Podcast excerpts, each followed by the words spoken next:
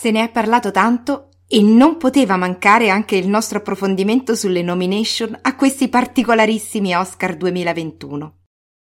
Io sono Vania Amitrano e vi do il benvenuto ad un nuovo episodio del podcast Arte del Cinema Back to the Movies. Arte del Cinema Back to the Movies.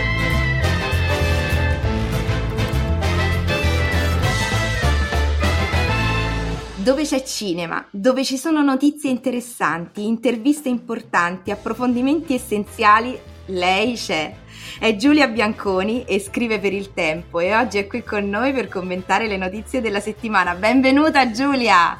Grazie, grazie dell'invito, grazie della presentazione. Ora sembra che io sia chissà che giornalista cinematografica, detta così, però grazie mille.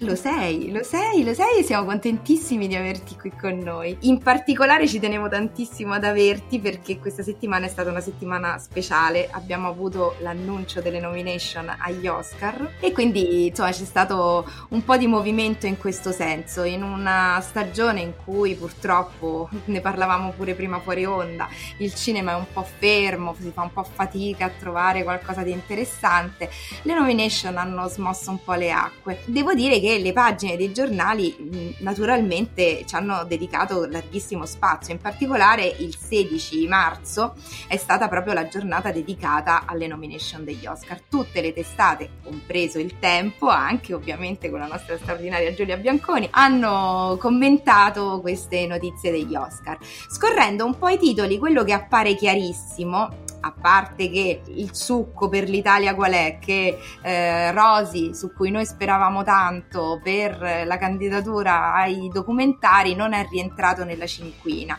mentre è rientrata la favolosa canzone di Laura Pausini, Io sì, I sì, che ha già vinto il Golden Globe, e sono rientrate le candidature di Pinocchio per il trucco e eh, i costumi, cosa che ci rende molto orgogliosi perché ne abbiamo avuti di personaggi importanti in questo campo a livello internazionale, tantissimi, una fra tanti mi ricordo la Canonero che tu hai intervistato a Berlino. A Berlino sì. Tantissime nomination andate soprattutto a Mank, 10 nomination. Mank è il film visibile in questo momento ancora su Netflix che racconta la storia di Herman J. Mankovic che fu lo sceneggiatore di Citizen Kane, Quarto Potere, un dietro le quinte che originariamente era stato pensato dal padre di David Fincher che dopo anni finalmente ritira fuori la sceneggiatura, la riadatta e eh, gira questo, questo film completamente in bianco e nero con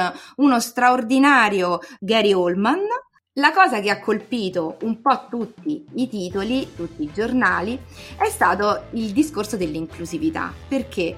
Perché ci sono diversi film che hanno eh, avuto, ricevuto nomination a figure femminili sono 70 le donne che sono state nominate e 72 le nomination che sono andate a donne. Eh, ci sono anche tantissime candidature eh, di etnie diverse, comp- compreso il, mm, la, le nomination al miglior attore interprete maschile, eh, dove troneggia l'interprete di Minari, bellissimo film che ha già vinto tantissimo, che speriamo di vedere prestissimo anche in Italia, eh, di etnia sudcoreana, nonostante sia un attore vissuto eh, in America. Quindi insomma, sottolineare l'inclusività di questi Oscar è stato un, diciamo, una costante in quasi tutte le testate, tranne due. Tranne due eh, sono la Repubblica con eh, la Aspesi e soprattutto Mordace, eh, la Mancuso sul foglio. Cosa fanno notare loro? Cosa ci potrebbe essere di così strano? Il fatto è che a loro ha colpito moltissimo che Mank, il film che ha ricevuto più candidature, in realtà sia il film meno inclusivo di tutti quelli che sono stati nominati. Perché è il meno inclusivo? Perché è un film eh, che vede protagonista un maschio bianco. È interamente recitato da un cast di bianchi e non parla minimamente di inclusività della donna, dei diritti, assolutamente non ha nessunissimo di tutti questi temi. E quindi in particolare mi è piaciuta tantissimo la Mancuso che titola così A Mank 10 nomination agli Oscar con tanti cari saluti a inclusione e parità di genere. Giulia, anche tu hai ovviamente fatto un interessantissimo approfondimento sul tempo e ce ne vuoi parlare? Qual è la tua impressione di, questi, di queste nomination? Diciamo che ehm, c'era chi si aspettava che Rosy potesse arrivare all'interno della cinquina del miglior documentario, c'era riuscito tre anni fa con Fuoco a Mare, rimanendo escluso anche in quel caso dal miglior film straniero, quindi quest'anno, dopo non essere rientrato nella short list del film internazionale, si sperava che almeno nei documentari rientrasse e non è stato, non è stato così. Quindi eh, un po' c'è stata questa delusione. L'Italia comunque agli Oscar c'è, c'è con la canzone della Pausini, come dicevi prima, ed è la prima canzone italiana mai nominata agli Oscar, mai era accaduta questa cosa. E poi eh, è vero che eh, le candidature tecniche spesso ci arrivano proprio perché gli artigiani del cinema sono sempre stati considerati importanti a, a Hollywood. Per tanti anni, prima citavi la Cano Nero, una delle tante che insomma ha ricevuto non solo candidature ma anche Oscar. Per quello che riguarda la parità di genere, l'inclusività e quant'altro, mi chiedo ma perché ci debba sempre essere in un film questo elemento? Oh, allora qui no, veniamo... non, voglio essere, non voglio essere polemica, ma mi sembra che più si, va, si andrà avanti a dire che abbiamo bisogno di film che hanno bisogno di inclusione, di parità di genere e più continueremo a sottolineare il fatto che c'è una diversità lo dicevamo prima fuori onda, che dal 2024 ci sono delle regole all'interno degli Oscar per cui un film dovrà avere delle caratteristiche specifiche per rientrare poi in nomination. Però mi dico, ma che problema c'è se Mank è un film fatto solo da maschi bianchi, che parla di maschi bianchi, se la storia era quella? Si parlerà di donne e di inclusione e quello che è in altri film. Cioè, tutti allora dovranno avere sempre quelle caratteristiche lì? Non lo so, la donna può essere valorizzata e può essere valorizzata l'inclusione eh, anche in, al- in, altri modi. Non lo so, su questo sono sempre stata un po', un po polemica, devo dire. diciamo che io sono mh, abbastanza d'accordo con te, tra l'altro era un tema di cui abbiamo anche discusso eh, abbastanza animatamente con, um, con, Roberto nella scorsa puntata della rassegna stampa, è stato molto simpatico il suo intervento, tu, tu pure conosci Roberto e sai le sue posizioni nel senso che anch'io so- sono abbastanza d'accordo sull'idea che eh, la donna possa essere inclusa al pari degli uomini in qualunque tipo di professione, non, non c'è bisogno di riservarle particolari quote o, o spazi, anzi lo trovo lo trovo in, per certi versi, per certi aspetti, poi andrebbe approfondito, però quasi più discriminatorio dover essere costretti a inserirla per forza. È vero che ci sono tantissimi limiti tuttora eh, nel mondo del cinema per alcune professioni femminili, Guarda, guardiamo come le più importanti come la regia, ehm, ma insomma anche altri settori della, del cast artistico e tecnico subiscono mh, alcune discriminazioni. L- I ruoli all'interno dei film, i ruoli femminili, anche quelli sono importanti, è importante valorizzarli, è importante mh, anche fare un po' uno studio di quelli che sono ehm, i ruoli che vengono riservati alle protagoniste femminili, come vengono posti all'interno dei racconti, della narrazione delle storie. Però è anche vero che l'obbligatorietà, secondo me, come dicevi giustamente tu, in qualche modo forse... Mh, è una forzatura. È una forzatura, sì, anch'io sono d'accordo. È una forzatura non necessaria, tra l'altro. Sottolineare, eh, fare uno studio sì, ma non forzare Tra l'altro devo dire che comunque tutte le campagne che sono state fatte finora mh, a livello proprio di culturale, ecco, sociale, eh, a livello di inclusività e di parità di genere, comunque hanno sortito alcuni effetti perché ai Golden Globe c'erano ben tre registe donne candidate e di fatto ha vinto eh, Chloe Zhao, una donna eh, asiatica, di etnia asiatica, quindi non solo donna ma anche di etnia ehm, diversa da quella bianca bianca. E insomma è stata una bella notizia, è stata una, una, bella, una bella, rivincita, quindi che si è fatta sentire. E siamo certo, ma noi dobbiamo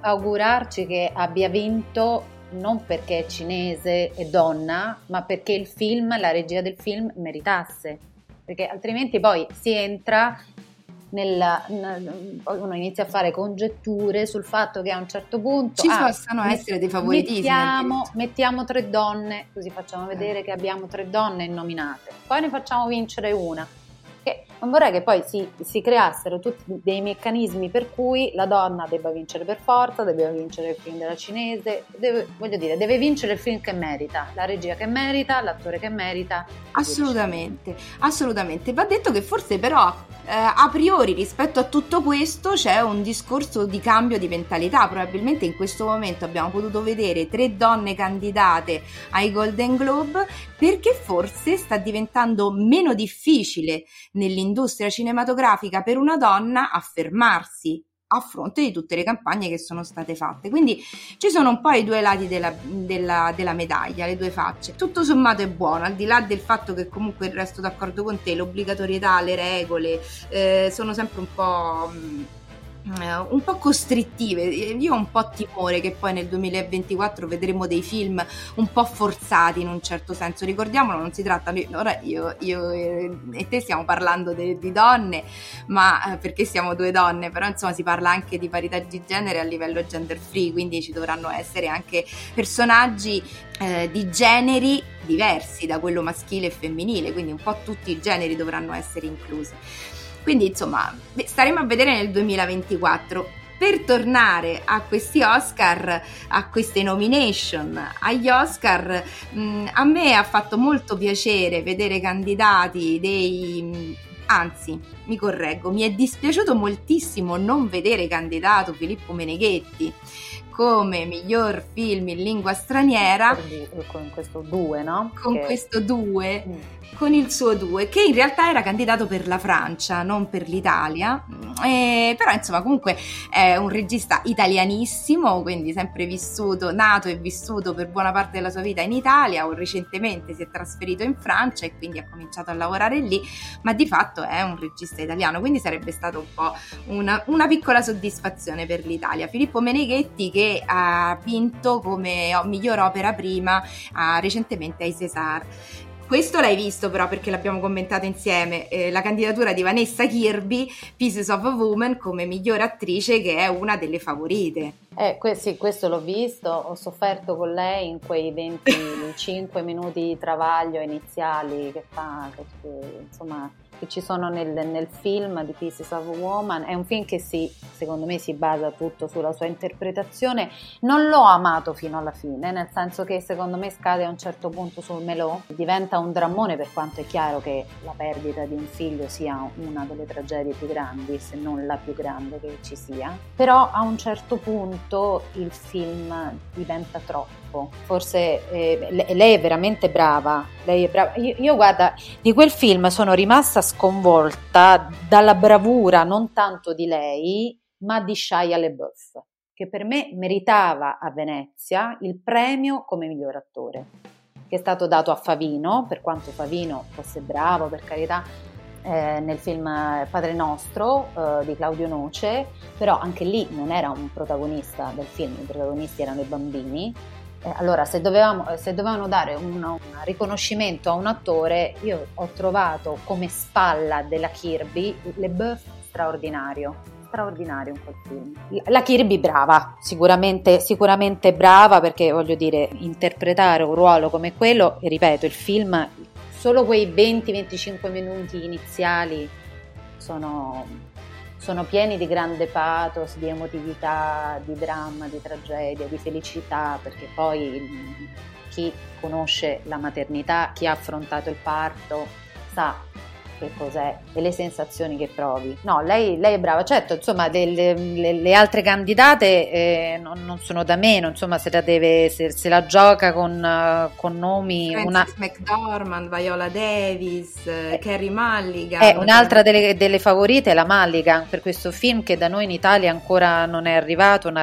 una, una donna promettente. Una donna promettente, stavo dicendo, una ragazza. una delle tre famose registe donne di cui stiamo parlando da un po', insomma. Che sono entrate tutte e tre nel Golden, eh, sì, come miglior regista nel Golden Globe, qui invece miglior regia ce ne sono solo due, la Zhao e appunto la regista di una donna promettente che si chiama Emerald Fennel. Io questo film ancora non l'ho visto, mm, eh no, perché, noi qui in Italia da noi no. qualcuno è riuscito a vederlo, no, non suggeriamo metodi, io non l'ho visto perché appunto non essendo ancora arrivato qui non l'abbiamo potuto vedere, ma chi l'ha visto dice che c'è un'interpretazione straordinaria della, della Mulligan, che era un po' che non si vedeva anche, eh? cioè nel senso nei film gli ultimi anni si era vista forse meno, io mi ricordo un'altra sua interpretazione fortissima è quella di Shame eh, di Steve McQueen, uh-huh. era la, la, la, sorella di Michael Fassbender che aveva questo problema con il sesso, gestiva male tutta una serie di rapporti legati al sesso e lei era questa sorella, pure lei problematicissima, che tenta il suicidio, insomma aveva avuto un ruolo bello bello forte. Quest'altro anche non è un film sicuramente leggero. Non è un film leggero perché racconta di, se non sbaglio, di una ragazza che rimane in qualche modo traumatizzata, diciamo, dal mm, suicidio di una sua carissima amica sì. um, a seguito di una violenza sessuale subita al college. Esatto, e lei cerca vendetta. Cerca vendetta, questo vendetta. personaggio interpretato da Gary Mulligan è quello e cerca vendetta. E chissà com'è, vedremo, anch'io sono molto curiosa. Mm, un po' di polemica, ti faccio questa domanda, ti chiedo cosa ne pensi tu. L'ha scatenata anche il fatto, perché qui sempre di polemiche si parla alla fine, le candidature, cioè la candidatura qui agli Oscar, ma anche la candidatura e la vittoria ai Golden Globe di Chadwick Boseman per Maranis Black Bottom. Film veramente bellissimo, anche questo disponibile su Netflix. Il protagonista Viola Davis, anche lei candidata come miglior attrice perché ha suscitato molta polemica? Mm, perché si tratta di una candidatura postuma. a posteriore, postuma, cioè eh, Chadwick Boseman purtroppo è scomparso subito dopo le riprese proprio di Marainis Black Bottom, già sapeva in quel periodo di essere malato e ha dato veramente il meglio di sé, una performance a mio avviso straordinaria, però la cosa ha suscitato un po' di, di malcontento, come se fosse una sorta di premio alla carriera più che... Eh, eh, vedi, anche lì i malpensanti pensano, ecco, gli hanno dato il premio alla carriera, il contentino, perché non c'è più e quindi bisognava far vedere che il premio doveva andare a lui.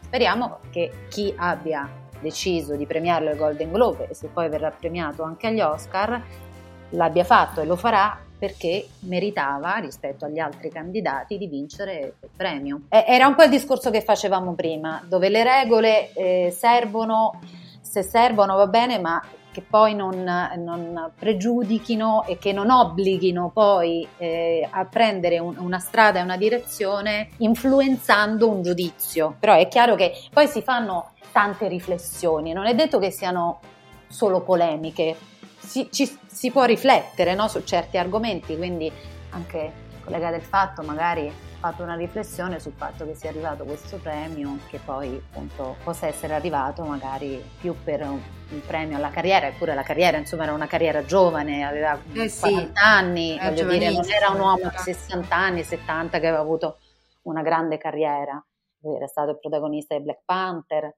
insomma non è che avesse tutto questo curriculum enorme. Sì, magari forse più in là, non so, però effettivamente... E l'ultima domanda, e poi chiudiamo con gli Oscar perché abbiamo altre cose interessantissime di cui parlare, te la faccio riguardo a Nomadland.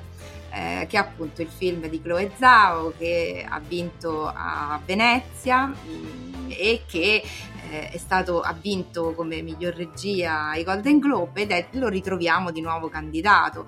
Eh, quindi mm, veramente un film importante. Io personalmente a Venezia l'ho lisciato purtroppo. Tu sei, grande... tu sei andata via proprio Io sono dovuta andare via. Nomadland. Esatto, esatto. E ti sei persa un bel film, oggettivamente un bel film poetico, emotivo, con questa donna eh, senza casa che lotta un po' per ritrovare se stessa. Io mi ricordo quando ero a Venezia avevo fatto un, un, incontro virtuale con un altro piccolo gruppo di colleghi, con la Chloe Zhao, e un po' il senso del, del film è anche che cos'è la casa, cioè che cos'è casa, dov'è mm. casa, in fondo casa è dove ci troviamo, non è che debba essere per forza un luogo fisico, c'è tutta quindi una riflessione anche sulla libertà, sull'indipendenza, su, su, dove si vuole vivere che non sia per forza costretto appunto quattro mura. Con, con la Frances McDormand che devo dire sempre molto molto brava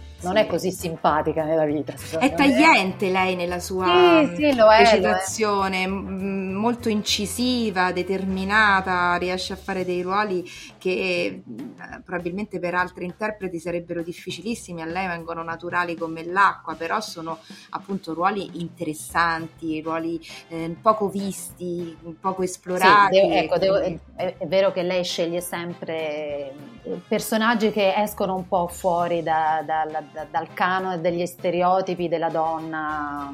Esatto, sì. Lei non fa mai la classica donna, mamma, moglie, compagna, un po' che è quello che un po' critichiamo anche nel nostro cinema. Allora, io non posso che essere contenta e estremamente grata del contributo di Giulia Bianconi a questo episodio di Arte del Cinema Back to the Movies.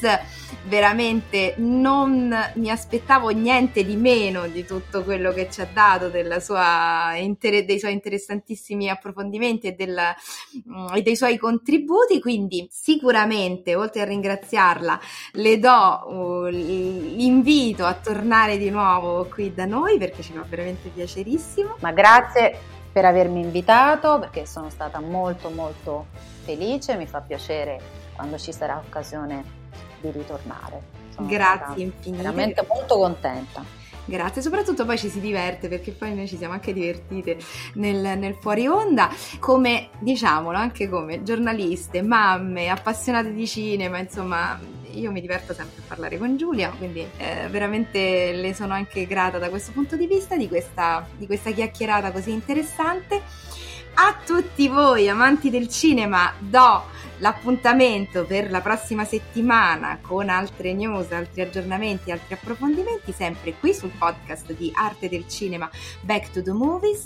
Altri appuntamenti nella rubrica Ogni maledetto indipendente il mercoledì e il venerdì con interviste ai registi del cinema indipendente e anche a coloro che il cinema lo portano avanti con una battaglia continua e costante, soprattutto sotto lockdown.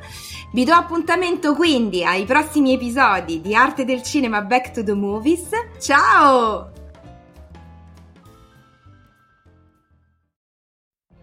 What if you could have a career where the opportunities are as vast as our nation, where it's not about mission statements, but a shared mission?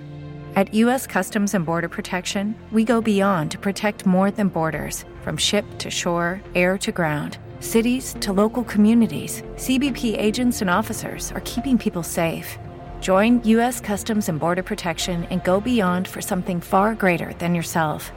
Learn more at cbp.gov/careers.